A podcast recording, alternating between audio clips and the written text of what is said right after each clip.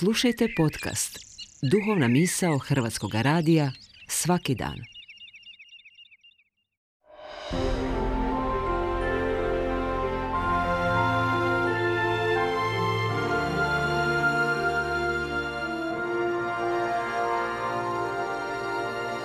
Duhovna misao. Urednica je Blaženka Jančić.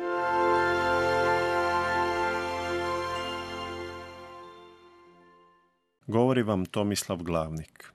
U Lukinu evanđelju današnjeg dana spominje se čudesno ozdravljenje žene koja je 18 godina bila zgrbljena. Iako je riječ o ozdravljenju, još više riječ je o Sinu Božijem. Jer Isus je taj koji razvlašćuje đavla i skoliozu grijeha u ženi u sinagogi i u svima nama. Njegova terapija je u osnovi uvijek ista. On liječi svojom riječju. Stoga kaže ženi s invaliditetom, ženo, oslobodi se svoje bolesti, a riječ čini ono što kaže, čini je zdravom. Isto tako, Isus je rekao gubavcu budi čist, a slijepcu progledaj, ustani. Sam stvoritelj je taj koji ovdje u ljudskom obliku izgovara svoju stvaralačku riječ, riječ koja može iz ničega stvoriti nešto, riječ koja krivo može učiniti ravnim, a zlo dobrim.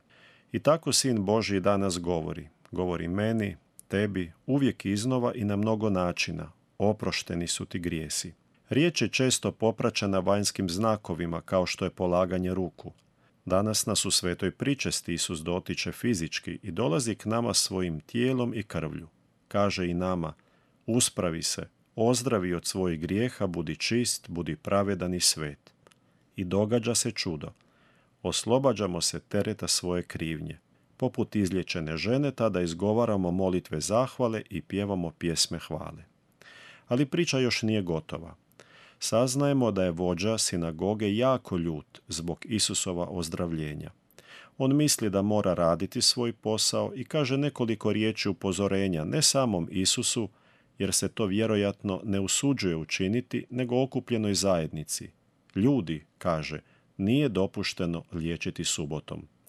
Tjedan ima šest radnih dana u koje možete ići liječniku koliko god želite, ali ne sedmi dan, jer ga je Bog posvetio kao dan odmora. S njim se slažu i neki od prisutnih pobožnih ljudi. Tada ih Isus naziva licemjerima i kaže Ne odvezuje li svaki od vas u subotu svoga vola ili magarca od jasle i ne vodi li ga na pojilište?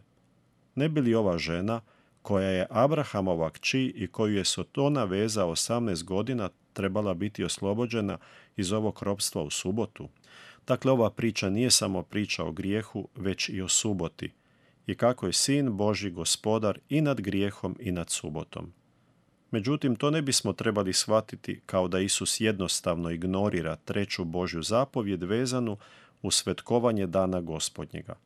Sin Boži je to mogao učiniti jer kao zakonodavac nije vezan zakonom, ali se kao čovjek potpuno podložio božanskom zakonu. No, on nas ovdje uči kako treba ispravno razumjeti Boži zakon, ne tvrdoglavo, nego tako da u njemu djeluje ljubav. Što se tiče domaćih životinja, to je za tadašnje židove bilo nešto što se podrazumijevalo. Ljudi su i subotom vodili svoje volove i magarce na vodu, kako te jadne životinje ne bi morale patiti o žeđi. Ali koliko je vrijednije ljudsko biće, uključujući tu Abrahamovu kćer, ovu ženu iz Božjeg naroda, koja je morala tako dugo trpjeti. Tko bi ozbiljno zahtijevao da ona pati još i jedan dan samo radi tvrdoglavosti pukog legalizma? Ne, milosrđe zapravo zahtjeva da činimo dobro i subotom, odnosno nedjeljom. Svatko tko se tada nađe u situaciji da može učiniti nešto dobro za svoje bližnje, a ne učini to s obzirom na treću zapovjed, nije razumio zašto je Bog dao zapovjedi i što je pod njima mislio.